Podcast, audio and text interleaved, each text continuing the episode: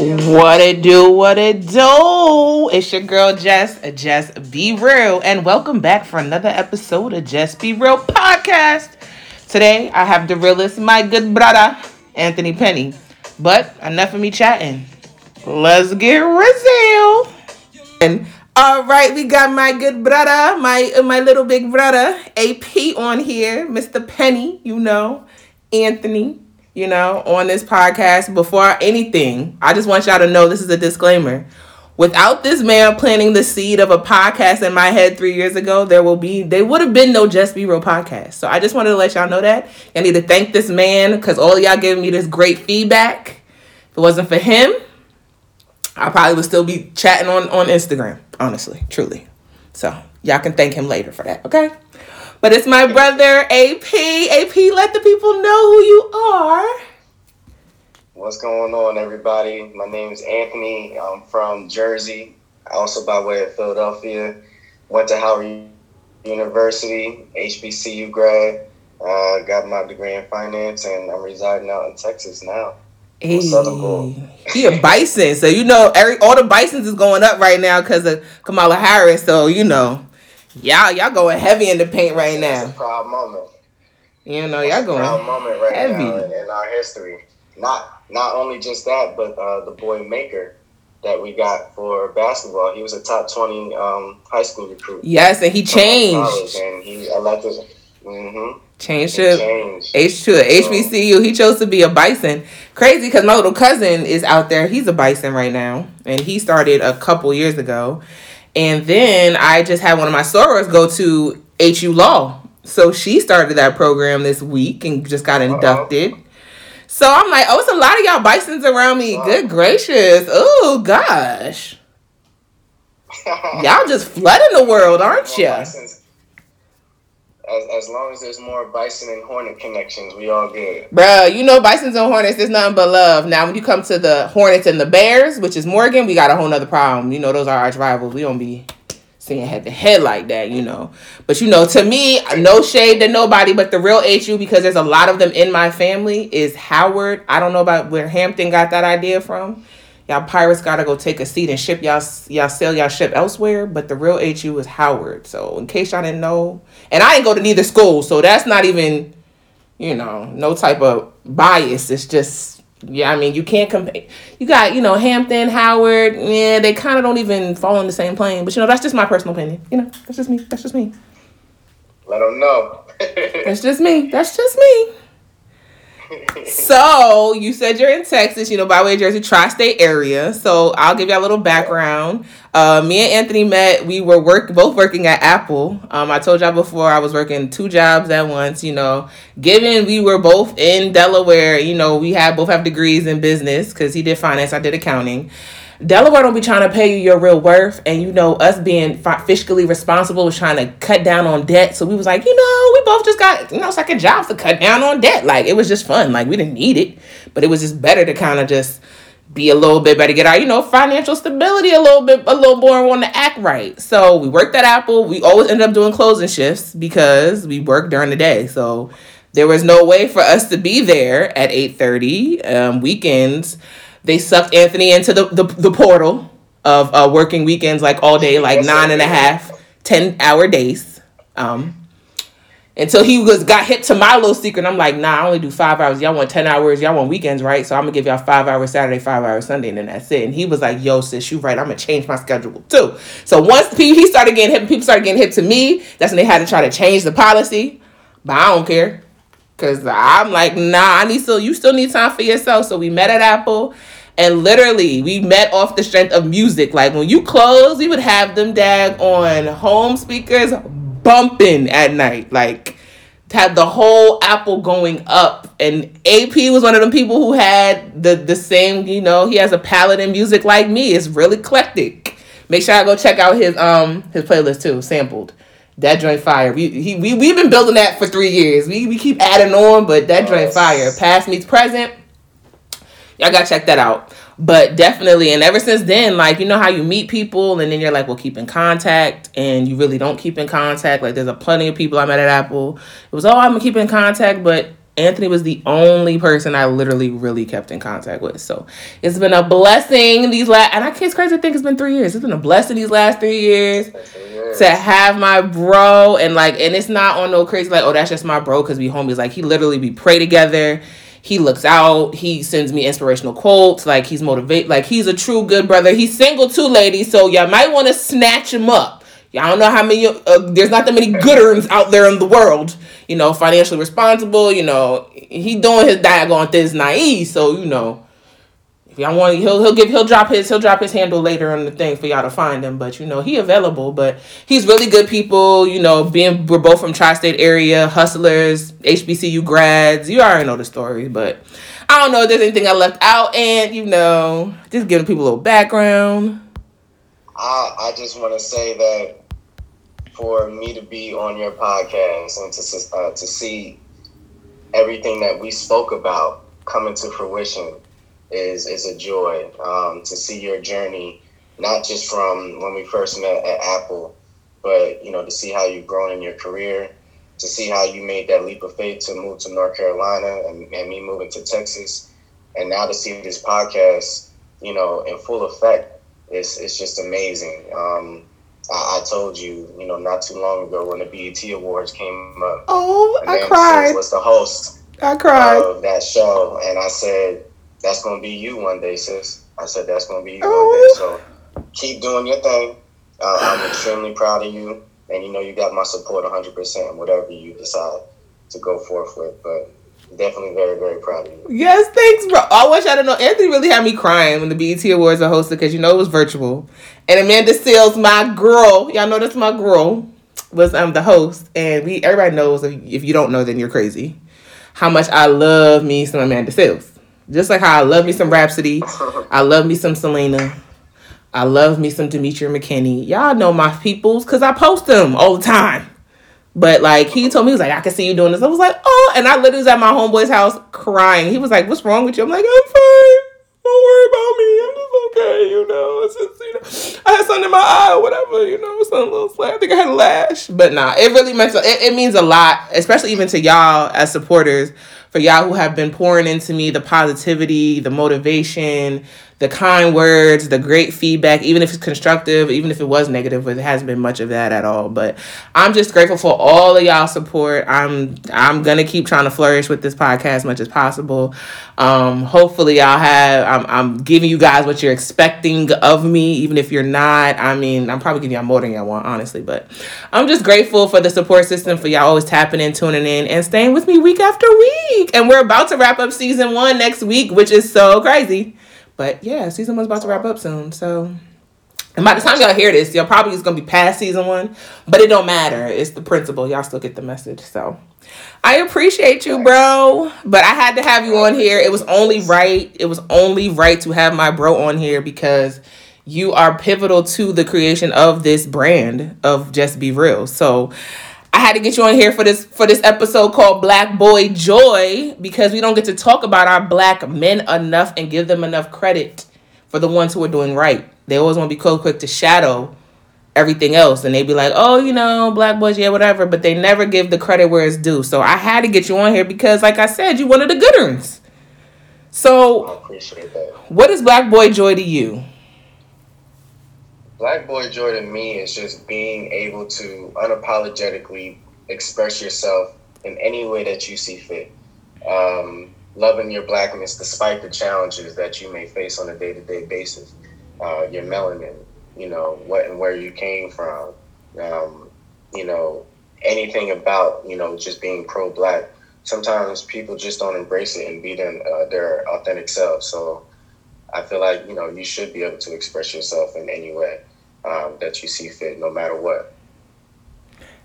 And I and I totally agree with you on that. And I'm gonna say that because I know everybody who might not know, my first episode was called "Don't Doubt a Queen" for this whole for my inaugural episode, and um that was when I had my Soror Chanel Dylan on, and I was speaking how with black women they try to box us in, but I feel even with the black man it might be even more of a box in because there's a certain I want to say a certain. I don't even know. Try to find the word.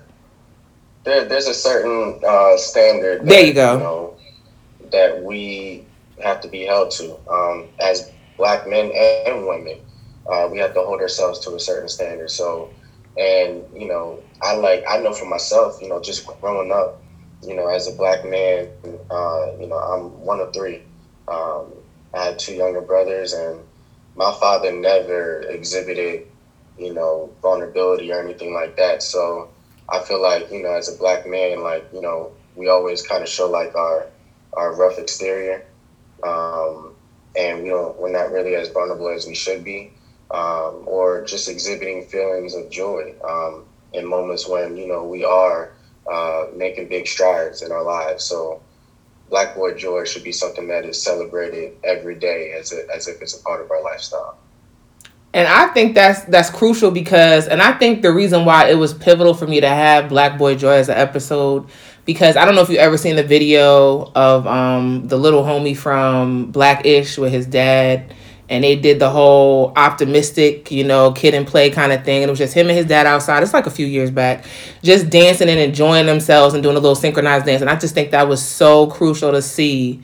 Especially, I think it was a time where it was so much. I think it was even still, even now, what we're going through with this whole police brutality. It was just cool to just see two black men embrace each other, love each other in a safe space and just let the know let the world know like hey be optimistic. Like don't let the world define your happiness. Don't let the world stop you black boy. If you want to go ahead and show your joy show your joy. And i think that's crucial that you said that your dad you know never really showed you know vulnerability which i feel is key for a lot of black men to have that opportunity to just be vulnerable because i feel as us black women we expect so much of the black man and want him to be vulnerable. But you have to think about again it's transgenerational. If you're not able to break the cycle and be the prototype how much can you really expect for that black man to give you but what he's been taught and understands? So you have to make yourself comfortable enough as a black woman to not always feel like you got to be the hardcore. I'm gonna play the man. I'm gonna play the woman type role. Given that's what your mom made have showed you. Because I know I grew up in a single woman household. It was just me, my grandmother, my mother, and my dad wasn't physically active but financially there. And it was like he could only be the best dad he could be because his dad wasn't active in his life and he was adopted. So it's like I can never hold that against him because you only did the best you could do. But at the same right. token, you have to be mindful like you want a man to be a man. Don't demasculate his manhood and try to understand his perspective of why he is the way he is. I agree 100%, sis. Um, masculinity and black culture and the black community uh, is something that is, very evident uh, for sure. Um, but when it comes to, you know, men just being, uh, I guess, emotional beings, black men, we, we don't show that vulnerable side. So my message to all black men out there is, you know, to be more in tune with your feelings. Um, it's okay to cry. It's okay to, you know, um, be more empathetic or you know to be more sympathetic. Um, you know, those are the things that I think you know as we grow, you know, allows us to be better men uh, in society. So.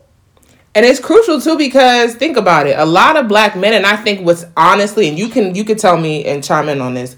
I think for black men, what's really starting to be a pivotal thing where I feel I'm seeing black men get more in tune with their emotional side is they're having daughters, and their daughters are pretty much bringing out that vulnerable side like you know daddy's your first love. I know what my dad didn't do for me. I know what my dad did and i know what i liked my dad do see my dad do and i know what i didn't like to see my dad do.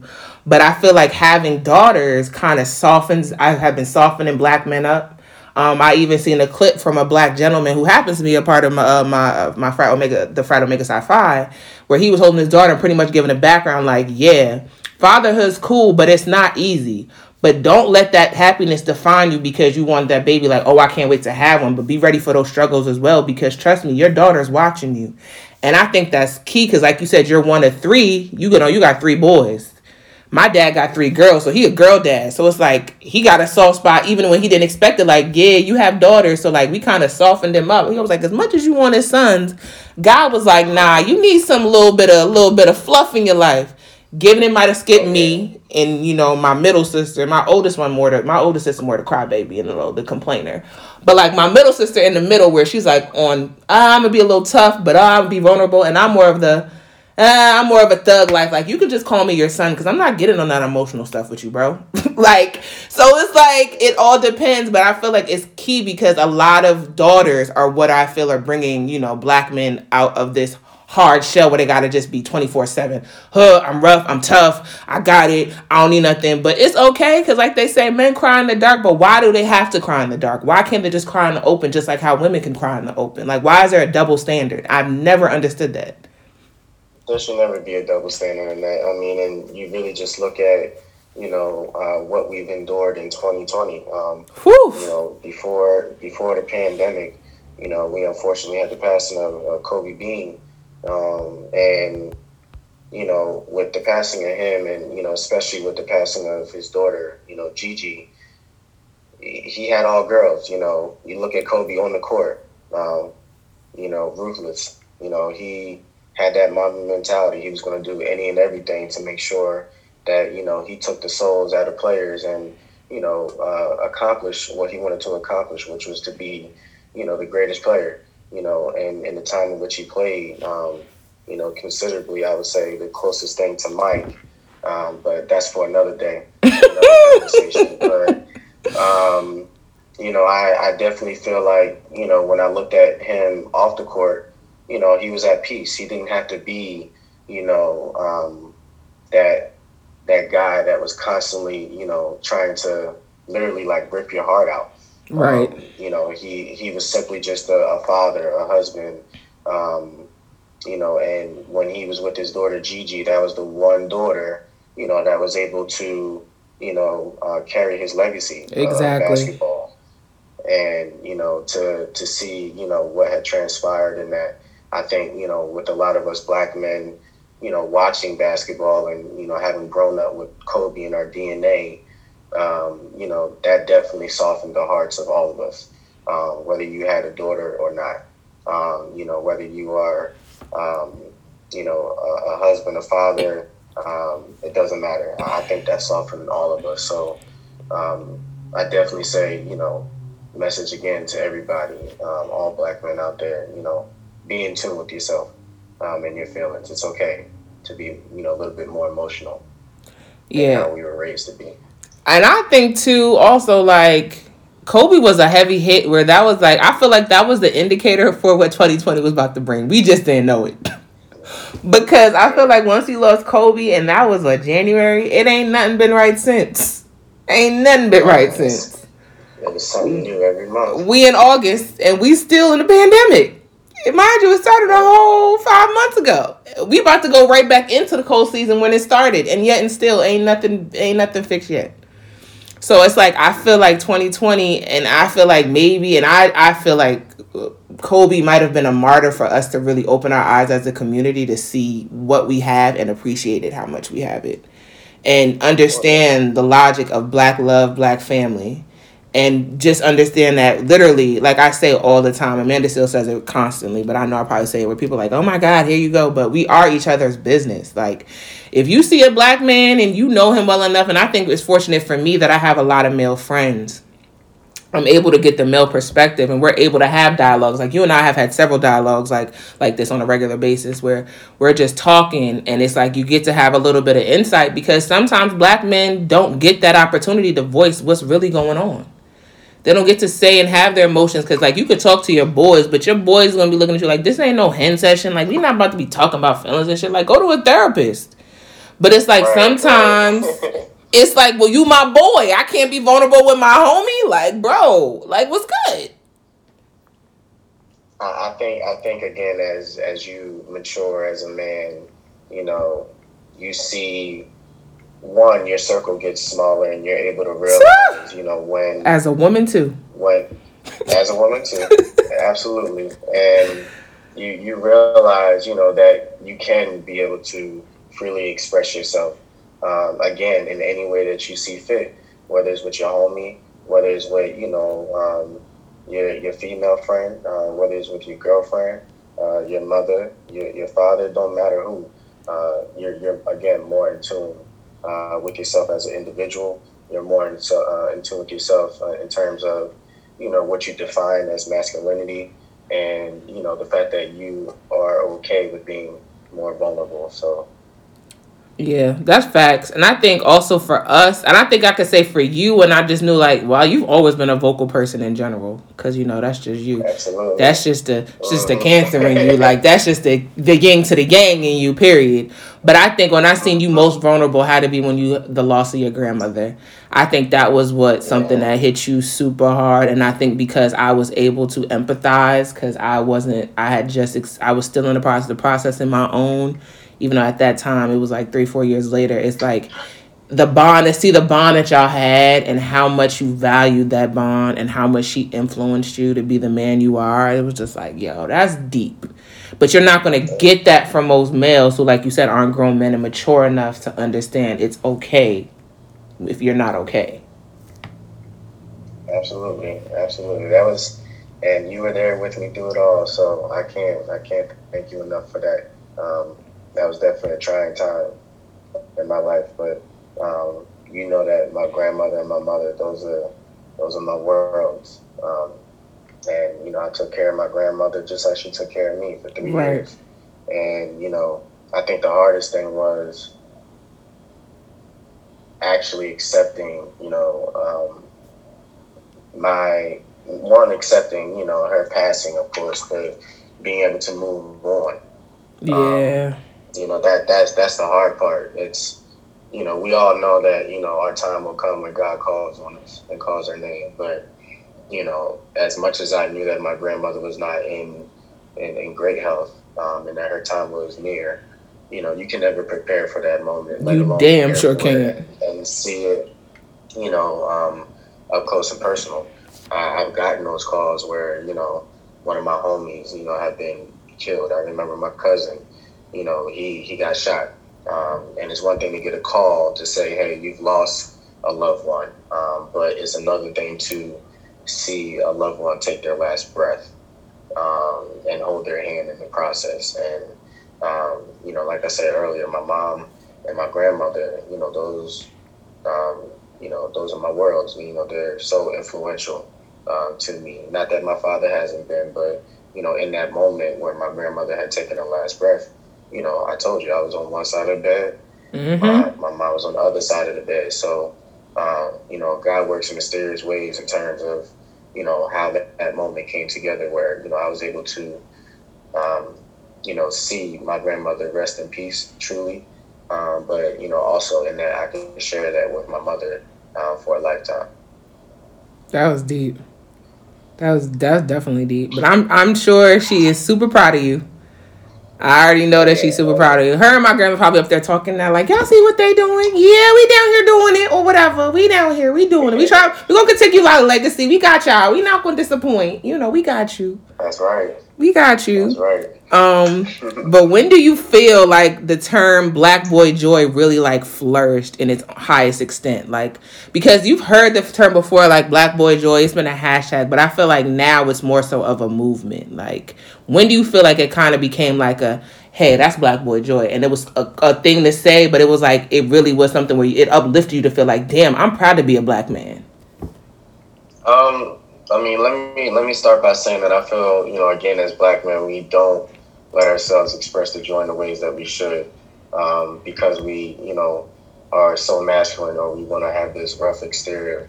Um, so one, I appreciate the opportunity for me to do this, um, but I feel like Black Boy Joy for me flourished when you know I graduated in college, despite all the hardships that I have went through. I think anybody you know knows that you know going to a HBCU is an honor and a privilege. Um, Heck you know, yeah. To be around other, you know, black, educated, liberated, you know, uh, individuals. Um, but, you know, HBCUs is, is not an easy journey. Um, it's not an easy journey in terms of, um, you know, uh, the finances and, um, you know. Say that again. listen, um, I, I, didn't, I didn't see, you know, things go south quick. Uh, whereas, you know, if you were to go to you know, a white school, Ivy League school, there's just certain things that you wouldn't have to endure that you would endure at a HBCU. AKA financial um, aid.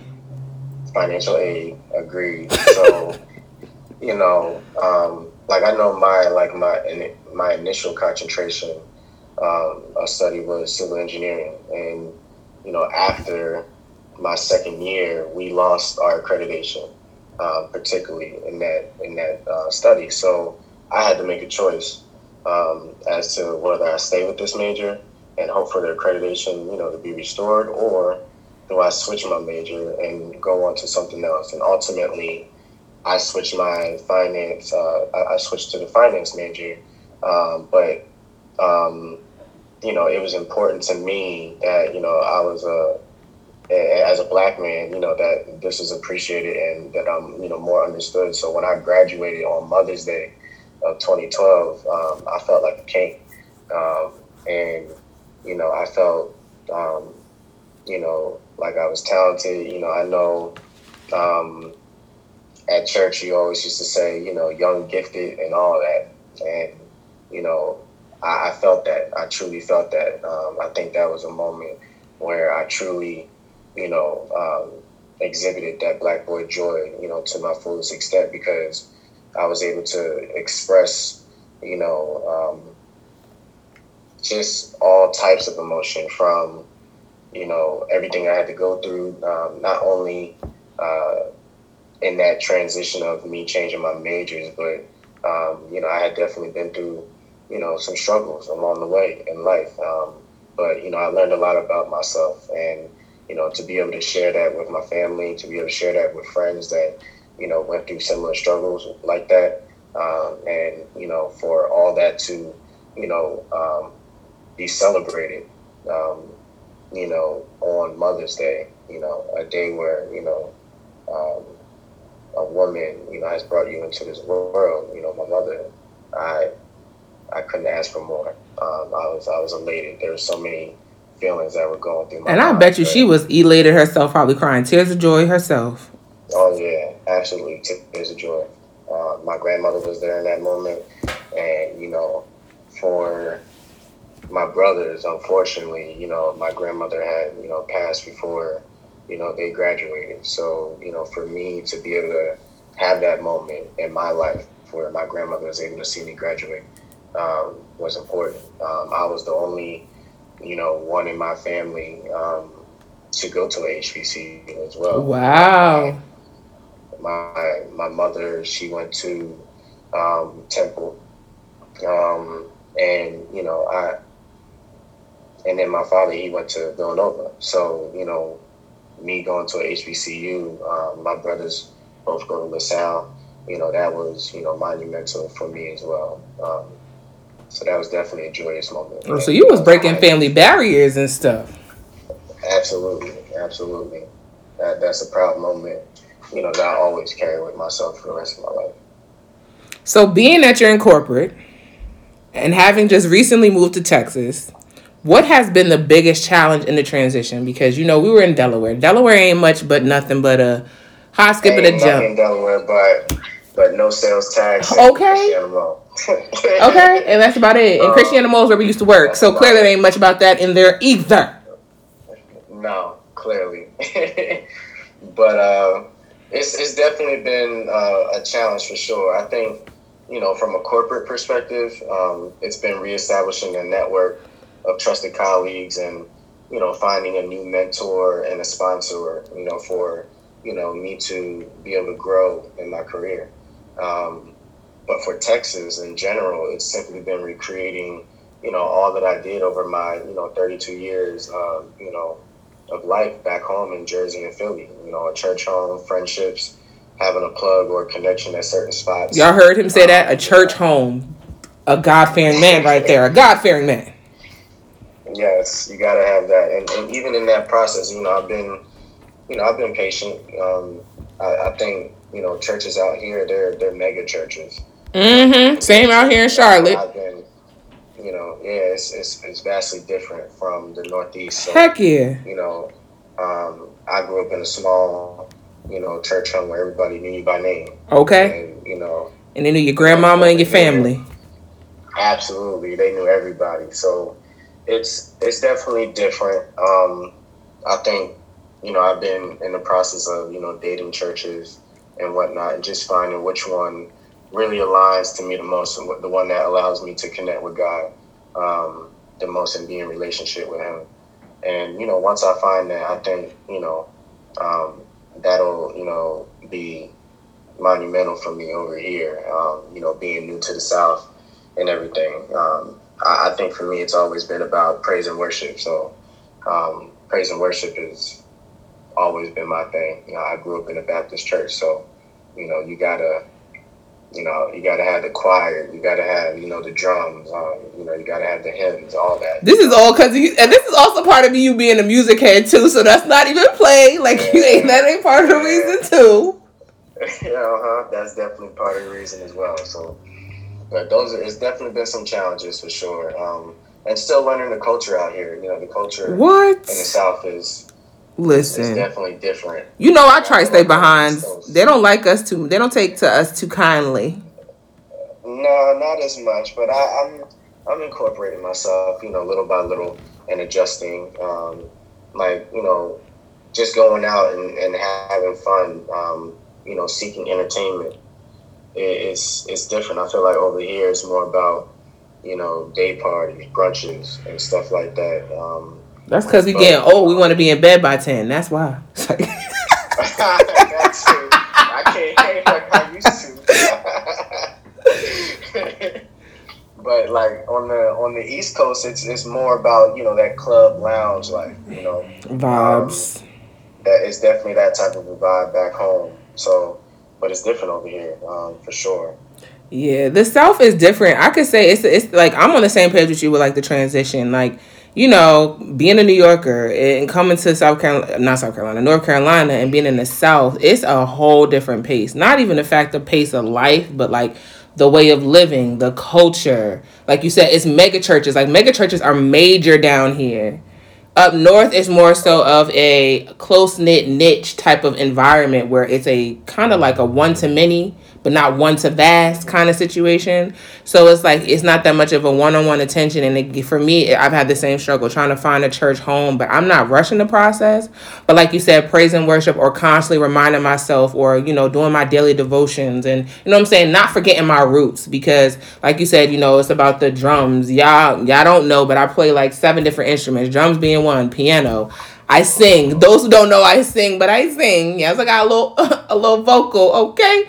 Um, but I used to, you know, direct the children's choir, direct the church choir, was a part of praise dance, was a part of junior usher ministry. You know, being a kid that was literally born and raised in the church because my uncle, may he rest in peace, was a pastor. My grandmother was a Southern Baptist born in 1920.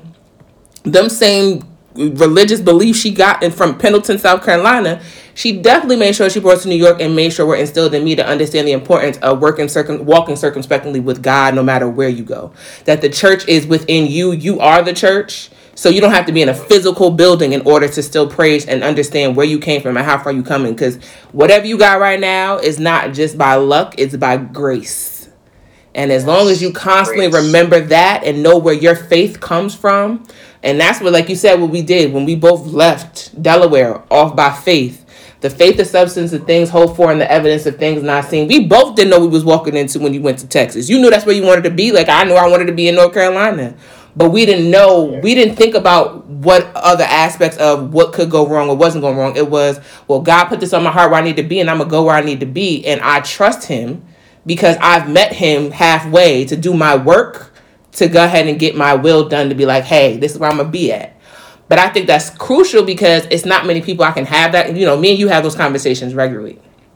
It's not many people I can have that conversation with where they're like, "Oh, Jess, da, da, da, you're this." I'm like, "Yeah, but don't forget, like, I may, I may cuss a couple times. God still know my heart, but y'all know I was raised and where my my roots are in the church. I was in the church two weeks, two weeks old. My mother had me in the church, and been like that ever since. So I don't forget where I came from. And I think sometimes in our generation, we kind of forget what built us and our principles and our morals. And because we're just trying to conform so much to the patterns of this world, I ain't gonna preach on this good here Sunday, but uh, I'm just gonna say what it is. We try to conform to what society wants us to be rather than knowing what our grandmothers and ancestors and grandfathers and our pastors and our villages have taught us to be. Yes, yes. You, I, I don't know if I could have said it any better. You know, I, I definitely feel like me being raised in a church home. You know, me knowing, you know, where I came from, um, you know, who I am as a person, um, you know, how I ultimately, uh, you know, grow in faith and, and relationship. Like I told you, you know, when I was uh, visiting Texas, you know, my boy uh, was recruiting me uh, nonstop. And, you know, with each and every visit, as my stay got longer and longer, I was, you know, God was sending more affirmations yep. my way to say, this is what I want you to do. Um, just follow my lead, and walk by faith, not sight.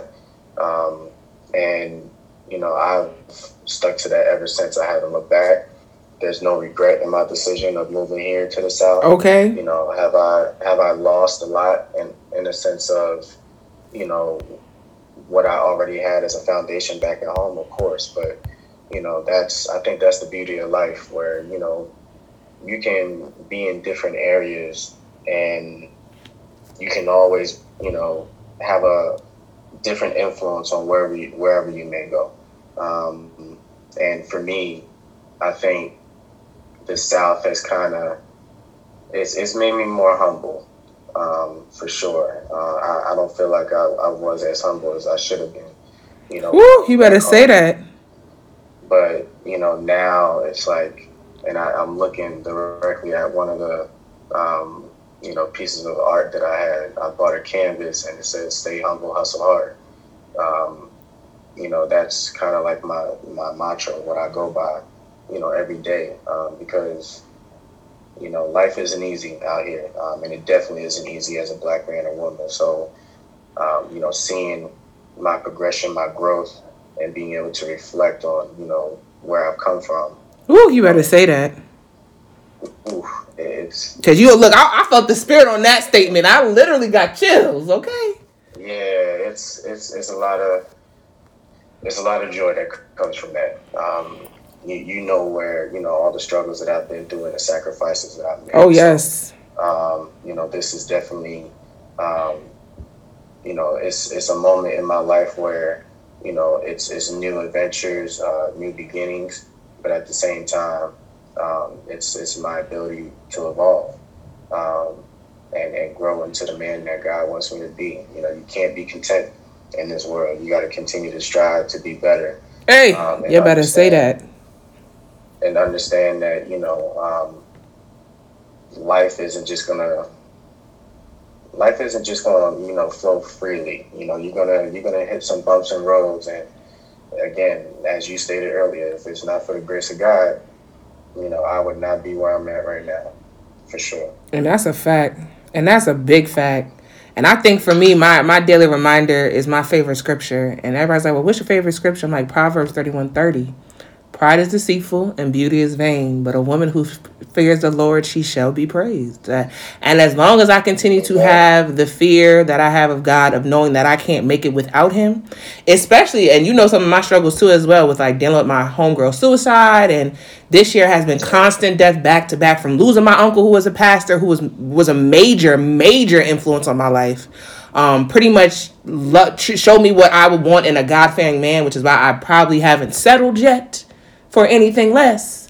Um, it it was it, it was just it's been major. And it's just like if i didn't have people like you and my friends inspiring me and reminding me and those friends that i can truly say have been raised in the church and by the church it's like yo i would be i wouldn't be as lost but i would just feel like yo i'm really alone. But to have people who pray over me pray for me pray with me it's major because when you in a like how us we in areas we ain't really too familiar with. So we trying to build a foundation to build the lives we want in the areas we want to be in. Like and i feel in delaware i still have somewhat of a security blanket because new york right there i got two and a half hours i'm home. Or i went to school in delaware so all my friends are here so i know the places to go the people to see what to do what not to do and then the Phillies right there. So like it was a comfort zone but you don't i've never had you never have anything grow out of comfort you have to be uncomfortable for it to grow. So as much as like yesterday marked my two years in Charlotte, which is like wow, it happened that fast. Wow. Right. Wow. Two years yesterday. And it's just like I remember when I was so scared to get on that highway to drive down here when my car was packed. And I left that apartment and my mom was like, I'll see you during Christmas. And literally was like, yo, you're not gonna see your mom as much. It's just gonna really be you and what, what are you gonna do with the opportunity God presented? Are you gonna take it at full throttle and appreciate the blessing? Because clearly you had to work to be the woman he was ready for you to be in order to get this opportunity. Because he doesn't give you something you're not ready for. So what you gonna do with this opportunity? So I think that it's crucial, like you said, to just know that you want to be the the person that God wants you to be daily in order to flourish. Like how you said, like, oh, you know, you've been talking to Amanda and all that stuff. People be like, well, I didn't. I'm like, yeah, I don't know because literally my brand I built five years ago. I didn't start. I wasn't taking this seriously. So what I wanted, God was like, you're not ready for it because you're not putting in the work. So until I started putting in the work, He was like, all right, I see you, little shorty. I'm gonna give you a little something here and there. So it's like I had to be the woman, and like you said, be the man and be the woman God wants you to be because it's like you're not gonna get much out of it if you don't meet Him halfway. No, you, you definitely gotta, and honestly, it's not even meeting them halfway. You gotta meet them all the way. Okay. Um, because you better correct me. Blessing cannot, yeah, the blessing is not gonna blossom in the way it was intended, you know, to be for your life unless you are, you know, fully, you know, meeting Him at the invested. Um, yeah, you gotta you gotta be invested all the way. Because if that's the case, then God can just give you, you know, uh, a half blessing. And that's exactly what you asked for because you wasn't specific. Uh-huh. Uh-huh. I think Demetria McKinney said it best when she said, um, when she was asked to play Whitney in the Bobbi Kristina biopic, she said, My entire life I asked and I prayed about wanting to do something like this in the words of Whitney Houston. But I always say, be careful what you pray for because what you ask for, you may just be like, dang, this is a lot, but this is what you wanted. So you can't get mad because you were specific about that prayer, but you didn't know in order to bake this cake, oh, everybody want their cake, want to have their cake and eat it too, but you don't want to go ahead and beat the eggs, you don't want to crack them, you don't want to go ahead and get a little dirty, you might not make it get it right on the first try, and you're not willing to take that step of failure because you just want that perfect cake. It don't work that way. Mm-hmm. So you got to be mindful everybody's path to success is different. You can't you can't look at other. Say it again. That was a B-real bomb right there. Say that again, brother. Say it again. everybody's path to success is different. You got to run your own race. Um, I, I, remember, you know, speaking to you know one of my best friends. Um, you know, he looked at myself and one of our other mutual friends. Um, he, he was the uh, my homie that recruited me out here in Texas, and He's like, you know, what am I doing wrong? And I was like, you're not doing anything wrong. I said, you just gotta walk in faith and run your own race. I said, you constantly comparing yourself to us. I said, you, you know, what God has intended your life to be for and your purpose in life is different from ours. And I said, that's okay. But I said, you have to accept that. And I said, once you accept that, then you will start to see, you know, the fruits of your labor. And, you know, I, I, I had that conversation with him maybe two, three years ago. And now, you know, this boy is, you know, a store manager, you know, uh, at Wawa. He's doing this thing. He's running, you know, he got the keys um, to, you know, run things. And, you know, he just recently, um, you know, proposed, you know, to his fiance. And, and, things in his life are, are good. And, you know, he always comes back to me. He's like, you know, I can't thank you enough, you know, for instilling that message in me in terms of just investing in his own self, but right. not only investing in himself, but to, you know, rekindle that relationship with God because that's where it starts.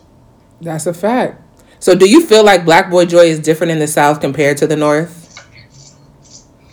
I don't believe so. Um, I think it all depends on the individual and again, like what and where you come from um, you know, how you were raised and everything. Because, you know, I'd be lying to you if I if I said that, you know, um, I didn't have you know the same black boy joy back home as I do here.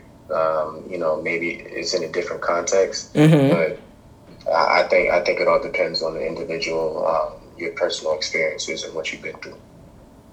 That's a fact.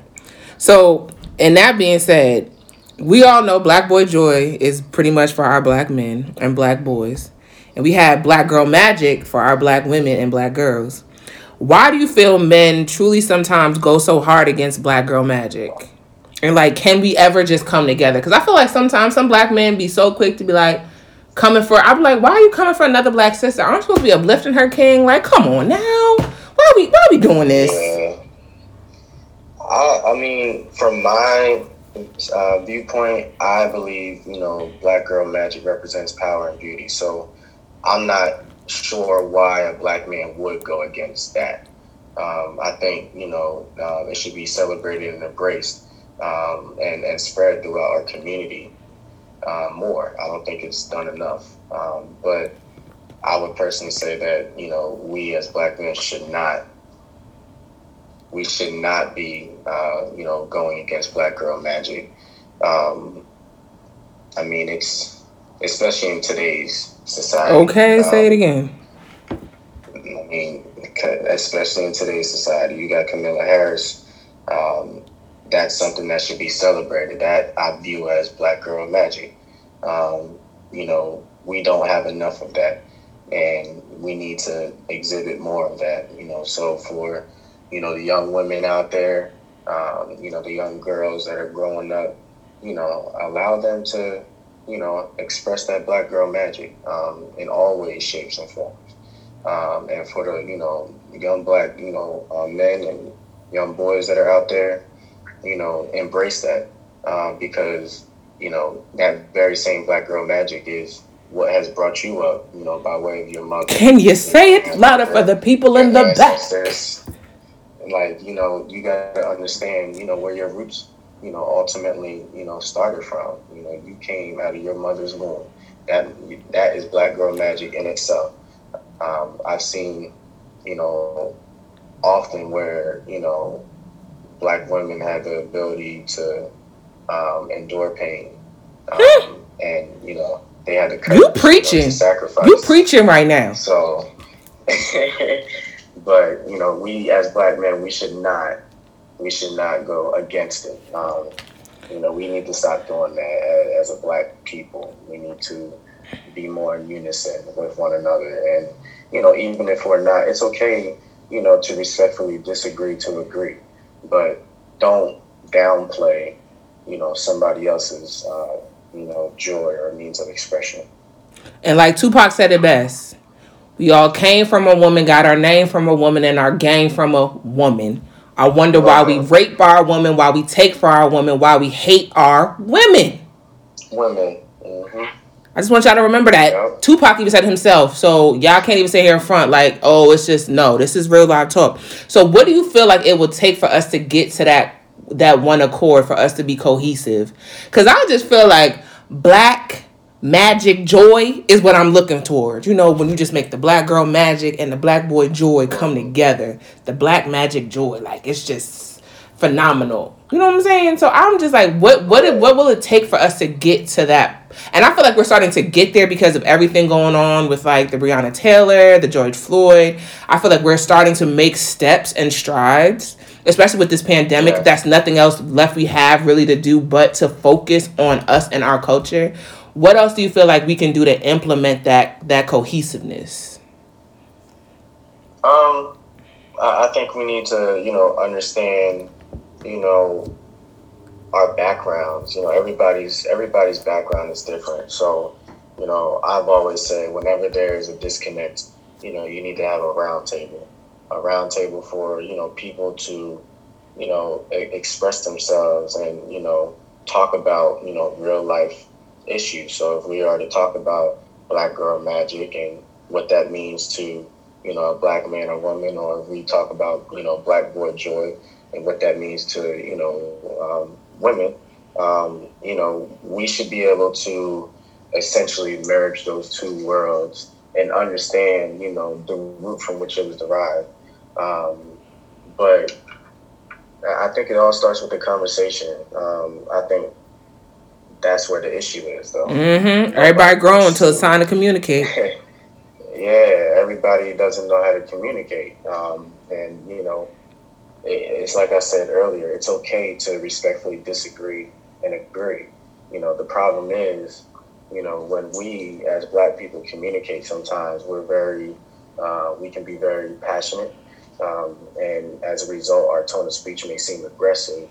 And therefore mm-hmm. it seems like we're undermining somebody else's you know thoughts um, or you know what they you know feel on a certain topic and what their opinion is. And you know that's where it all goes wrong. You you have to go in there with the expectation that there are going to be certain things that you know you don't like you don't want to hear. But it's not about you. It's about you know the overall you know uh, ability to to move forward. Um, you know, as a people. And the sooner that we can communicate better, educate ourselves, you know, be liberated in that we can, you know, not only help our own community, but help others, you know, then I think, you know, you'll start to see that change uh, take place. But um, the, the unfortunate part of this is, um, you know, I, I don't think that's that is going to happen for at least like a generation. Yeah. Two generations. And I agree with you only because it's not even all the communication. It also comes to comprehension as well. Because you can communicate all day, but if you ain't comprehending anything I'm saying, it's really like it's me blowing hot air. And I think that's also where we lack as well as a culture because we're only comprehending from the level we want to because we're some of us are real small minded and narrow minded that we're not trying to see on the plethora of the plane of what's being expressed because we're just so stuck on what we think and our opinions. We're not receptive to be open to seeing, like you said, we all have different walks. They might be trying to educate you on something you didn't know, but you just so blocked off. You're, you're not able to communicate because you're not trying to comprehend what's being understood. So I feel like I learned, I had to learn that from therapy is not everybody's going to think like you. Not everybody's going to speak like you. They're not going to move like you. But be mindful of understanding their story and comprehending their purpose or where their passion is so that there's open dialogue where there's not disrespect being thrown in there in the process. So I agree with you. It's going to take us a little minute, but I think once comprehension, something that's understood as well at, with the effective communication and its efficiency, I feel like it's bound to happen. Because even now, like, I feel black men sometimes forget about us black women. And like you said, you, that's where your roots are. And I never understood why black men sometimes feel so much angst and anger towards black women. It, it boggles my mind. And then there's some that are capricious about how they feel towards a black woman. And then it's like, well, what side of the fence you on, my brother? Like, what what you trying to do? What message are you trying to convey here? Because you just make yourself look like a fool. I mean, at the end of the day, uh, I feel like you know, black men and women, we don't have, you know, uh, the protections, you know, that you would see in, you know, other races. Um, Facts. Again, we are dealing with systemic racism right now. You know, everybody, you know, who is of black descent, you know how that impacts your everyday life. We're numb to it. Um, and, you know, as much as we, you know, go through this every day, you know, you got to understand that you know, the very people that are, you know, enduring these very, you know, uh, similar challenges as yourself are your black men and women. Um, so like you can't. I just I don't like when you know I see our own people, you know, having conflicts um, and, and disconnects and and and not accepting people. Like I, I'm not saying that you know, there may not be reason for you to feel a way that you feel. Uh, but you have to see, you know, you have to see it from a two lane perspective. There, there's two sides of the story always. And um, we got to be better as a people to be more receptive to, you know, um, what other people think um, and how we grew up and why we think the way we, we think. So I totally agree. So why do you feel that so many black men choose other ethnicity ethnicity eh, why can I not talk ethnicities to marry outside of the black woman? This is this is a, a, a juicy question here, sis. So I, I feel like you know I gotta be a little controversial. It wouldn't be me if I wasn't controversial, just yeah. a, just a little bit. I mean, and you you know me, like and I guess we'll get into that um, later. But um, for me, I think black men choose other ethnicities to marry, and that's a direct result of what the media portrays in black culture.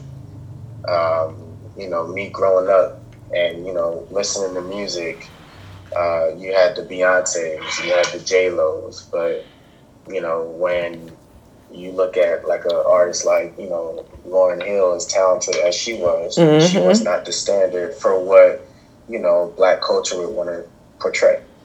Um, and that's unfortunately that's just the you know the hard truth, um, and and that's why when you know you see you know black men with you know a Spanish woman or you know a white woman. Um, you know, this is all a direct result of, you know, what the media is, you know, portraying as success, portraying as, um, you know, you being masculine as a black man.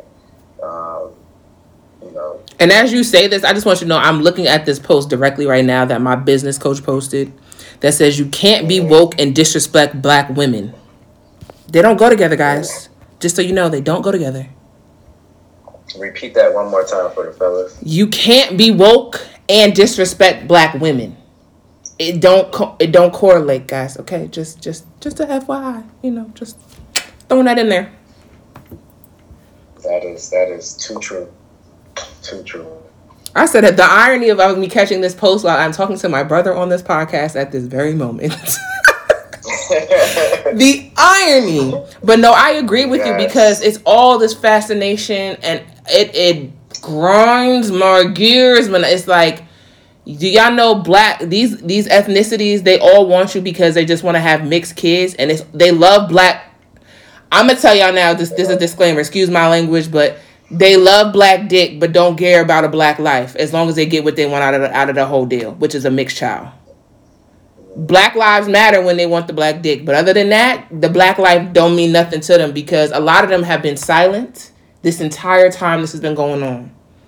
Yet and still you want your child to look so quote unquote exotic or have that that foreign on your arm to match the foreign car you're trying to get. But you know you're foreign as well right? Because you know africa's not from the us right? Okay great. Just wanted to put that out there. Yeah no i'm just saying because it's so much with this colorism that's distorted along among men, like you said with this whole ethnicity thing. It's like, oh, I want a girl. Y'all have so many qualifications. I want a girl who's light skinned, you know, you know, nice exotic hair, curly hair. But the girl that got the 4C, kinky coily, is more financially stable, got her own 700, 800 credit score, well established, well rounded, and Shorty that got the long hair with, you know, because she's at quote unquote half breed ain't got nothing to show but a, a Twitter handle in her name and still living in her parents' basement and asking you for money when you can probably have a, a woman who's able to meet you and match you on your hustle. Mm-hmm. But because her melanin is a little bit darker than yours, it's like I that's not what my men's is gonna say because I can't brag about her like I can do this red bone. Huh? I mean, point point blank period says a man is a black man. Let me let me rephrase that. A black man is only as good as the black woman that is beside. Hallelujah! You better say it. You better say so, it. So, I I wholeheartedly agree um, because only a black woman could, you know, um, be your backbone. You know, in moments when you are, you know, uh, when you're weak, uh, when you're vulnerable. I, have seen my mom come through time and time again. Uh, my grandmother come through time and time again in my life when I was ready to just give up. And I'm like, I don't know how I can even continue to, you know, be a black man in this world because it's not, mm-hmm. it's not mm-hmm. easy. Uh, but you know, it's it's definitely something where uh, I can see, you know, light skin privilege um, and you know the fame that comes with that because um, it, it seems like you'll seemingly go further with a lighter or mm-hmm. complexion in this world. Um, you know, even in corporate America. Uh, Here we. Uh, I knew he was gonna take it there. I knew he was gonna take it there. I see it all the time. I mean, you you had the you know the light skinned uh, you know women that had the good hair, or you know. Um, I, I really see it as you know that as a prime example, like the hair you know, a light skinned privileged woman is going to either wear their hair straight or curly. Whereas, you know, and I, I see, you know, one of, I know one of my friends, you know, she's very in tune with herself at work, but, you know, she wears her hair natural and her natural look is is more like you know an afro, um, and you know that it seems to be in a sense uh, frowned upon mm. in the corporate culture. You know, I know with all my hair. You know, I know. yeah, I know you do, and we've spoken about this. Okay, we sure have. I, I, I just, I just feel like you know, no matter whether you're you're light skinned, um, you know, whether you're fair skinned or dark skinned, you know, uh, embrace one your complexion, but don't. Uh, for those that are, you know, more fair skinned or light skinned, um, you know, that very privilege that you seem to think you have can easily be taken away. Okay. And let me just put it out there that the tides are turning. You got a lot of dark, you know, complexion, uh, you know, black women that are, you know, coming on the up and up, um, and you know, giving more notice um, as to you know their influence. Um, but the the problem that I have with that is it shouldn't be, you know, what can this dark, you know, skin tone woman, you know, contribute versus this light, um, you know, dark skinned black uh, versus this light, you know, black woman. Um, I, I don't feel like it should be a conversation like that. It should be this black woman. Right. Hey, queen. Um, right. Queen of queen. You know, what can this queen? Right. It should be queen of queen. So, um, and then I mean, look at yourself, sis. You know, you're a Delta. you know, um, you me growing, you know, being at HBCU, you had uh, AKAs and you had Deltas. Um, you know, AKAs were more the light skin, um, you know, black women, and you had, you know, the Deltas, which were more of the fair, you know, skinned or dark skinned black women. And, um, you know, I, me never really knowing about, you know, sororities or uh, fraternities until I, you know, went to HBCU. You definitely see, um, you know, the privilege, you know, that is amongst uh, you know, different fraternities and sororities, mm-hmm. sure. um, based off of complexion, uh, based off of legacy. Um, there, there's so many different angles that you can take that conversation with, but um, yeah, the privilege is definitely there. But we just need to see each other as kings and queens, and not, period. You know, a light skinned queen or period. Queen. That's it. Because in reality, I'm a, I'm gonna just I'm gonna just say this because I don't care how y'all feel. It's called Just Be Real podcast. When y'all play chess, the queen is worth nine points. She's the most powerful player on the board. But when you're playing chess, you're playing with two different color pieces. It's black pieces and white pieces. It's no in between. Because at the end of the day, the queen is a thing that the king must protect because she is the most powerful piece on the board. I say that to say this Black women are the backbone of everything. The only other person I want for y'all black men to hear me and hear me real well. A black queen is the only person that's going to understand your struggle as a black man in society because she's just as black as you. She's experiencing what you're doing and probably a little bit more because she is a black woman. Uh-huh. So ain't nobody else gonna be in your corner to support you and understand your black heritage and your your experiences and your traumas than a black woman. I'll say that. So let me make that known. So protect us as we protect y'all. Don't come for us when we're over here. Still, when y'all come for us, we still protecting y'all. Because I don't know if y'all seen any of these pictures from these protests or these riots, but just know black women are out there protecting you black kings as we always do, as much as y'all try to give us y'all ass to kiss. Some of y'all, majority y'all do. Not all of y'all, majority. But keep in mind, we're here to protect you, but we just want the same protection. So if you see another sister, if you see one of the queens walking down the street and some man's harassing her, hey yo, that's your point to say, yo, my brother, that's not how we gonna do this. Or step in for her and protect her. Don't just stand there and pull out a phone and watch. Do something. Cause if act like if that was your sister or your mother, you wouldn't want them being harassed. Give that same energy, Kings. That's all I'm asking take the same call to action as a, as a woman would, as a black woman would. So, and that's all I'm saying. That's all I'm saying. Mm-hmm. So why do you feel like black women are just so despised? Because it's kind of like we're literally the bottom of the barrel. And it's even worse when you have your own men that's not even looking at you as a pride posse- a prized possession. I I feel like you know this is a answer that varies depending on again. It's subjective. Their experiences. It's very subjective, um, but I think it's a, a two sided coin. Like you know, black women are very strong and and passionate, and like we black men may say, hey, well, we want a black woman to be this, um, but in media they're portrayed as this. Um, and it's like you can't have both sides. You can't have your cake and eat it too. So mm-hmm. if, if you have, you got, you know, um, the Cardi B's and the Beyonces and all that out there, like, you know, they, they portray, uh, you know, sophistication. They portray, you know, intelligence. They portray, you know, um, that sexy uh, sex appeal. Um, and you know, as a as a black man, you know, we want all of that, um, but you know, sometimes a, a, black woman is just going to be vocal and be like, "You ain't gonna get this right now." Okay.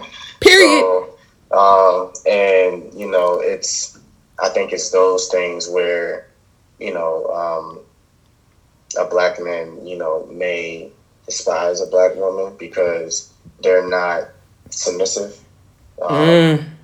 I.e., people like me. I think, yeah, they're, they're not going to be as submissive as a as as a white woman or you know a Spanish woman. Um, you know, you, you look at you know the way uh, a black woman you know uh, raises their their child um, in comparison to um, you know a, a Spanish woman or a white woman and the hardships that are or aren't there um, you know what has to be endured, uh, what they need to sacrifice. Mm-hmm.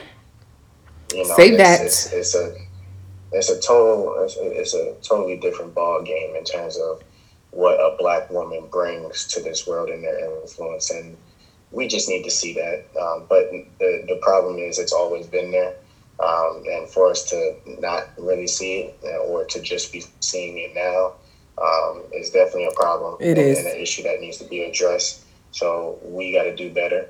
Um, but for the black women that are out there that have been doing this all this time, you know, continue to do that.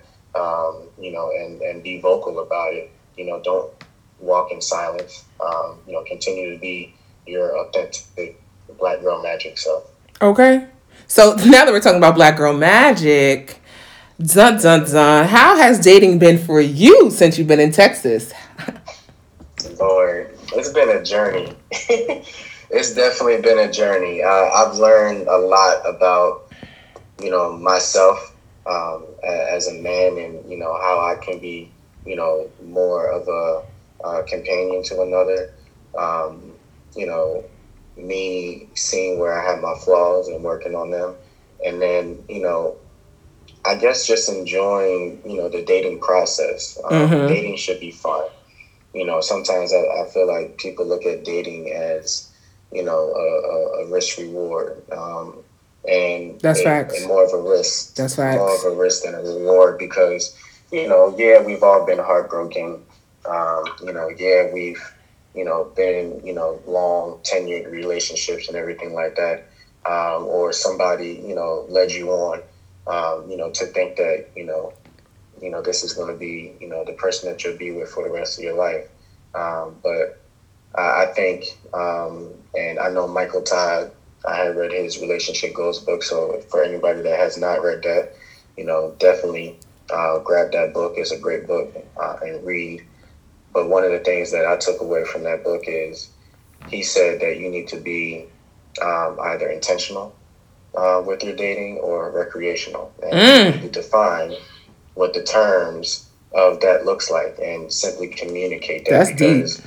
it it's one thing if you are starting out as recreational um, and you know you grow to you know have intentional feelings for that person over time it's another thing for you to be intentional from the get-go and then treat somebody as if they are just, you know, a side piece or, um, you know, recreationally. So um, for me, the dating has definitely been, uh, it's, it's been a journey. Um, you know, I've, I've had, you know, good experiences, um, and I've had bad. You know, as you know, sis, I definitely had a bad. One. Ooh, child. Um, mm, her. Yeah, um, her.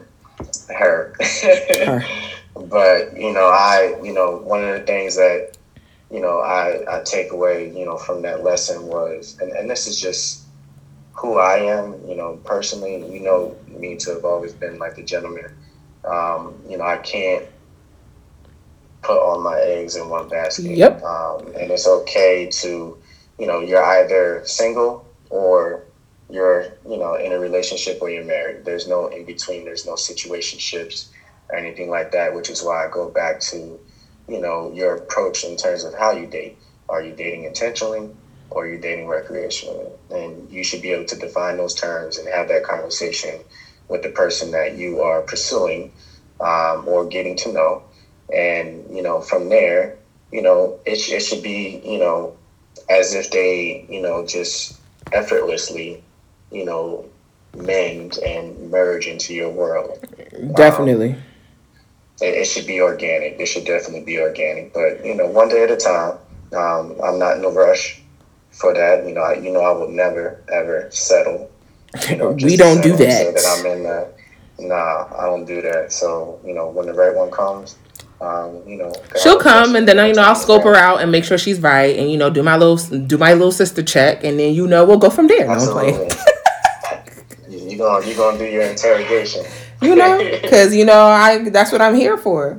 But like you said, speaking Absolutely. on journey, how's it being a Howard U alum? you know, having the having that journey, as you said, going to a HBCU and being the first in your family. Do you feel going to the top HBCU prepped you well enough for your real life as a black man in the world to face the adversity? I say yes and no to that. Um, yes, in the sense that you know you're going to gain, you know, um, a lot of black perspective uh, of what it means to be, you know, um, black in this world as a man or woman, and how to uh, hold yourself, um, you know, accountable, um, and you know how you portray yourself and uh, to others. Like you know, you and I both know working in corporate America, you know that you know we you know definitely are pro-black, but we can't be that person. Mm-hmm. Child, um, listen. So I gotta be Jessica at work. I can't be Jess. Yeah, right. I gotta be Anthony at work. You know, I can't be you know AP. Um, you know, I, I, feel like, you know, that is a, you know, lesson um, that, you know, I always, you know, cherish um, to have learned that because I've learned how to, you know, essentially flip the switch on and off in mm-hmm. When I when I can be black and when I don't need to be black. Um, you know, the quicker you're able to discern that, the better. You know, but going to a HBCU, that definitely has prepped me um, you know, to be able to uh, be either, um, you know, Anthony or AP.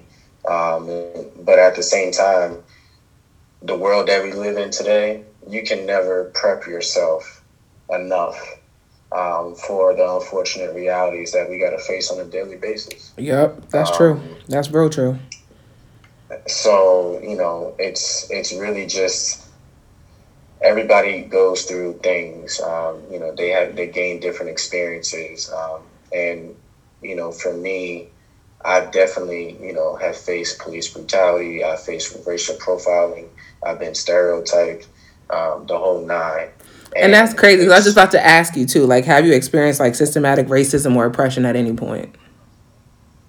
Oh yeah, I mean, I I experienced you know stereotype, you know, being, you know, stereotyped at work all the time.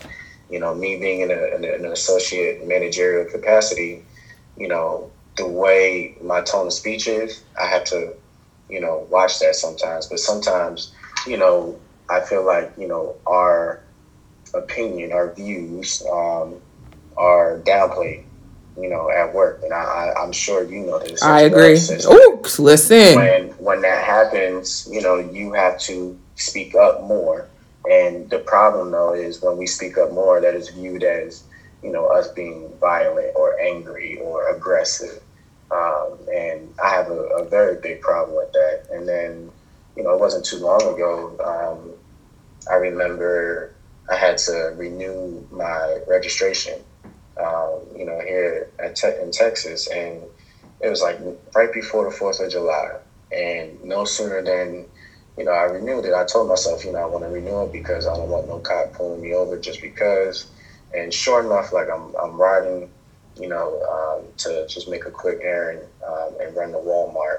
And you know, as I was passing by, you know, the shopping center, um, you know, cop literally had somebody else pulled over they had their lights on, turned their lights off, and I guess they were at the point at which they were like done, you know, giving them a citation or whatever. And sure enough, they start rolling out of the shopping center, and then here they are pulling me out. And wow. you know, in that moment, you know, to be, you know, very honest, like it's not like I was going above the speed limit or anything like that, you know, but I have a, you know, all blacked out car, um, tinted windows, everything. So, you know, they immediately pulled me over and they didn't just pull me over and you know hindsight of other people you know um, to see you know me as well. They pulled me over in a secluded area. And um, and that's scary. you know it's it's very scary um, especially for myself you know being in texas and in the south. Um, you know that was the first time that i got pulled over um, you know out here at all and you know knowing you know all the different stories that i've heard or what i would see on tv or and whatnot in terms of how cops act in the South, you know, I was I was fearful for my life. Um, and you know, it was a, it was a woman cop. You know, um, she was white, and you know, it's like you didn't pull me over because I was speeding. You didn't pull me over because of anything, but yet, you know, you're pulling me over, and then not only pulling me over, but you had the, you know, um, you basically thought that your life was fearful just because I'm a black man and you had to call exactly backup. Right. And Extra. she brought in another cop and I'm just like, Are you serious? I'm like, you know, what is the problem here? Um, and again, you know, that's where, you know, me going to HBCU or, you know, being in the corporate environment and, you know, knowing how to or just the way I was raised and, you know, uh, by my parents of, you know, how to um, you know, represent yourself in in moments where you are pulled over by a cop. Um, you know, you got to speak a certain way. You got to have your hands yep. up on the wheel. Um, you got to let them know your every move and action yep. before you do it, so they don't assume. Um, but you know, unfortunately, you know, but that's what they derive from, though. They derive because yeah. police force created from slave catchers. That's that's what they really. That's what that badge really stands for. But we're not gonna get into that today we just not gonna do it because that's too much history for y'all on this Sunday. But like I agree with you, like, like even what you saying, like I feel like even DSU prepped me, but it didn't prep me fully to its extent. Um, and like you said, I'm me being a Delta, like one of my own sorors who's on the force and works for the federal government as a federal officer, was pulled over in Alabama by another officer who was, you know, local and it's all because she's driving this truck and she rolls down her window because she looks has a masculine demeanor. He assumed she was a man, but mind you, she's wearing her uniform, so she's in her blue. She was like, the first thing she said was, "This would have this would have went totally different if I didn't have this this this uniform on."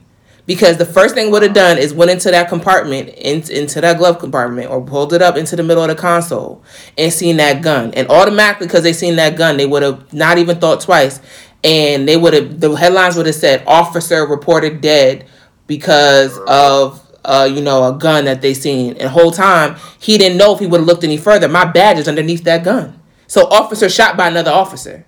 You see what I'm saying? Like even us wearing our colors of being a part of the blue team, you're not even safe with that. Nah, but you know, here if there's one thing that I would want to put out there for those that are black in law enforcement, please use your voice. You know, you they're the ones that are closer to these issues and see you know, day after day. Please use your voice. You know, I understand that it may not be easy. I understand that, you know, you may be criticized for it. I understand that it may affect ranking. Um, but please use your voice. It, it matters more than ever right now because they see this systemic racism and oppression every day and how it's impacting us. Um, and the only way for you know us to stop it is for us to use our voice. I think it's one thing for you know you to use your voice and like I've been telling a lot of people, you know, these protests have been amazing because it highlights the issue. Uh, but now we need to take the call to action from highlighting this issue and actually create systemic change. And um, you know, the only way that you can do that is, um, you know, starting with yourself. And you know, if it means you having these, you know, uh, hard conversations with people, um, then then do that. Um, I, I feel like you know, there's a bucket in which you look at, you know, the systemic racism and how people are, you know, acting on. You have, um, you know, those that are well aware of what's going on and they're using their voice, you know, as a as a tool. You have those that um, are well aware of it and choose not to use their voice, and then you have those that choose not to know right from wrong, and those are, you know, those people, you know, generationally that, you know, um, have been racist, um, and there's nothing that you can do about that. Time um, can only get rid of those people because you're not going to change their mind. And that's a and fact. it's really not even about.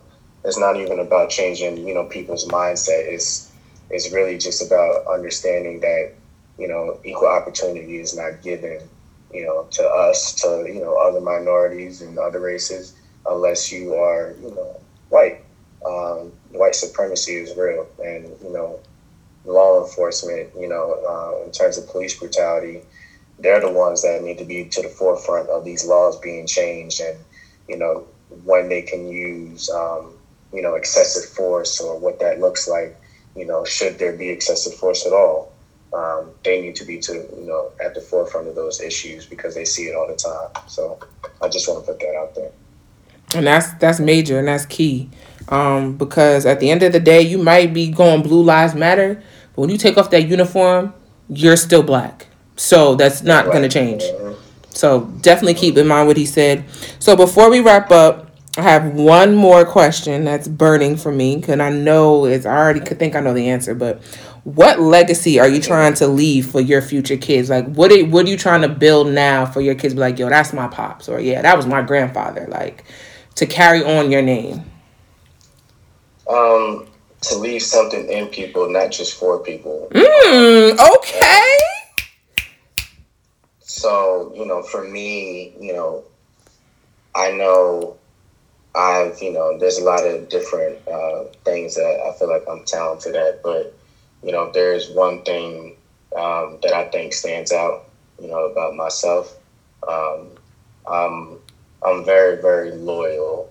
Um, and if there's ever a point in time that anybody ever needs me, um, you know, I will. i can i always be there can i can stand behind that statement for a fact So, you know, instilling in my kids, um, you know, certain tenets of life um, or, you know, um, what life is, you know, as uh, black princes and, and princesses. Uh, I want to leave my children with a better life than, you know, I had. And um, that takes nothing against, uh, you know, what my parents, you know, have given me and provided me because uh, they've given me more than enough, you know, than I can ask for, a lot more than other people may have. But uh, I want to show my children that your impact in this world is leaving something in people or in this world than necessarily for the people. Um, so, you know, especially with, again, what we're going through in this world with systemic racism, you know, be that change, create that change. Um, I was, I had a very proud moment as a big brother uh, my youngest brother, uh, Miles, he uh, had basically, um, you know, led a protest, you know, back at home. And, and I, uh, if there's one thing that, you better go ahead miles yeah, I, I was, I was so so proud of him. Um, and then, you know, my other brother, um, he works at, you know, Lockheed Martin, Dallas, and you know, he was trying to make, um, you know, impact and change by you know, um, changing the way, you know, they had these different groups, um, BRGs, as we call it, business resource groups.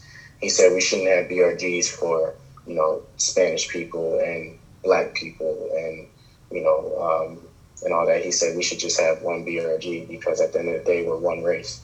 Um, and, you know, um, he's been making changes that way and also, you know, um, trying to make an impact in terms of, you know, the education of, you know, voting. um, you know, how to get your voter's registration card, what that looks like, and you know how these you know corporate companies, when you look at you know different black communities that you know they're able to you know touch and impact, you know how they can leave a mark as a company uh, in these black communities, not just by way of money because that's easy, um, but you know actually you know providing substance, um, and and I think that's really the key word. You know, Mm-hmm. what substance what substance are you leaving behind for your life? Right. That's so that true. in this world. That is so true. Wow. This has been like one of the deepest episodes I've had probably on this podcast, which I enjoy because you know I know I'm always fun and quirky and crazy, but you know I I like to have real convo too. So this has been amazing, bro. I am so thankful for you to even join me today on this podcast. It's been so refreshing, so refreshing. Um, this is a, these are conversations we really have offline for All y'all who time. don't know all the time. Like this is how we were able to even connect to where we have this bond we got now. So like this is this is this is normal us. But thank you so much, AP, for joining me, for giving us some insight, for being so open for dialogue. Um, let the people know where they can find you, keep up with you. Give them, let, let them know. Absolutely. So first, I just want to say thank you for having me. Um, again, you know, this has been reinvigorating, you know, for us to have this dialogue um, because these are topics that are very important, um, you know, to speak on. Um, and again, I'm, I'm so, so proud uh, of what you're doing and how your proud of you podcast is coming too. to fruition right now. So, um, for anybody that you know wants to follow me, um, my Instagram is uh, AP the number three N N Y um, Wise. So A Penny Wise, um, and um, you can certainly find me, you know, on LinkedIn as well. Um, full name Anthony Penny. Um, you know, definitely reach out. I'm always, you know, open to um, helping, you know, other, you know, black professionals succeed in their career. You know, it's something that I, I'm definitely passionate about. So definitely reach out to me. And then, you know, as uh, my sister said earlier, you know, we're big on music, and I've been building uh, a playlist for at least three years. Yes. Um, probably has about like 600 songs. And for those of you who don't know, you know what this playlist is about. Um, you know, I'm I'm young with the old soul, so We both are. um, That's how we I connect. yes, yeah. So you know, I appreciate you know the classics, but I also appreciate you know the remaking of these Yes. classics and how they've been sampled. So I created a playlist called Past Meets Present.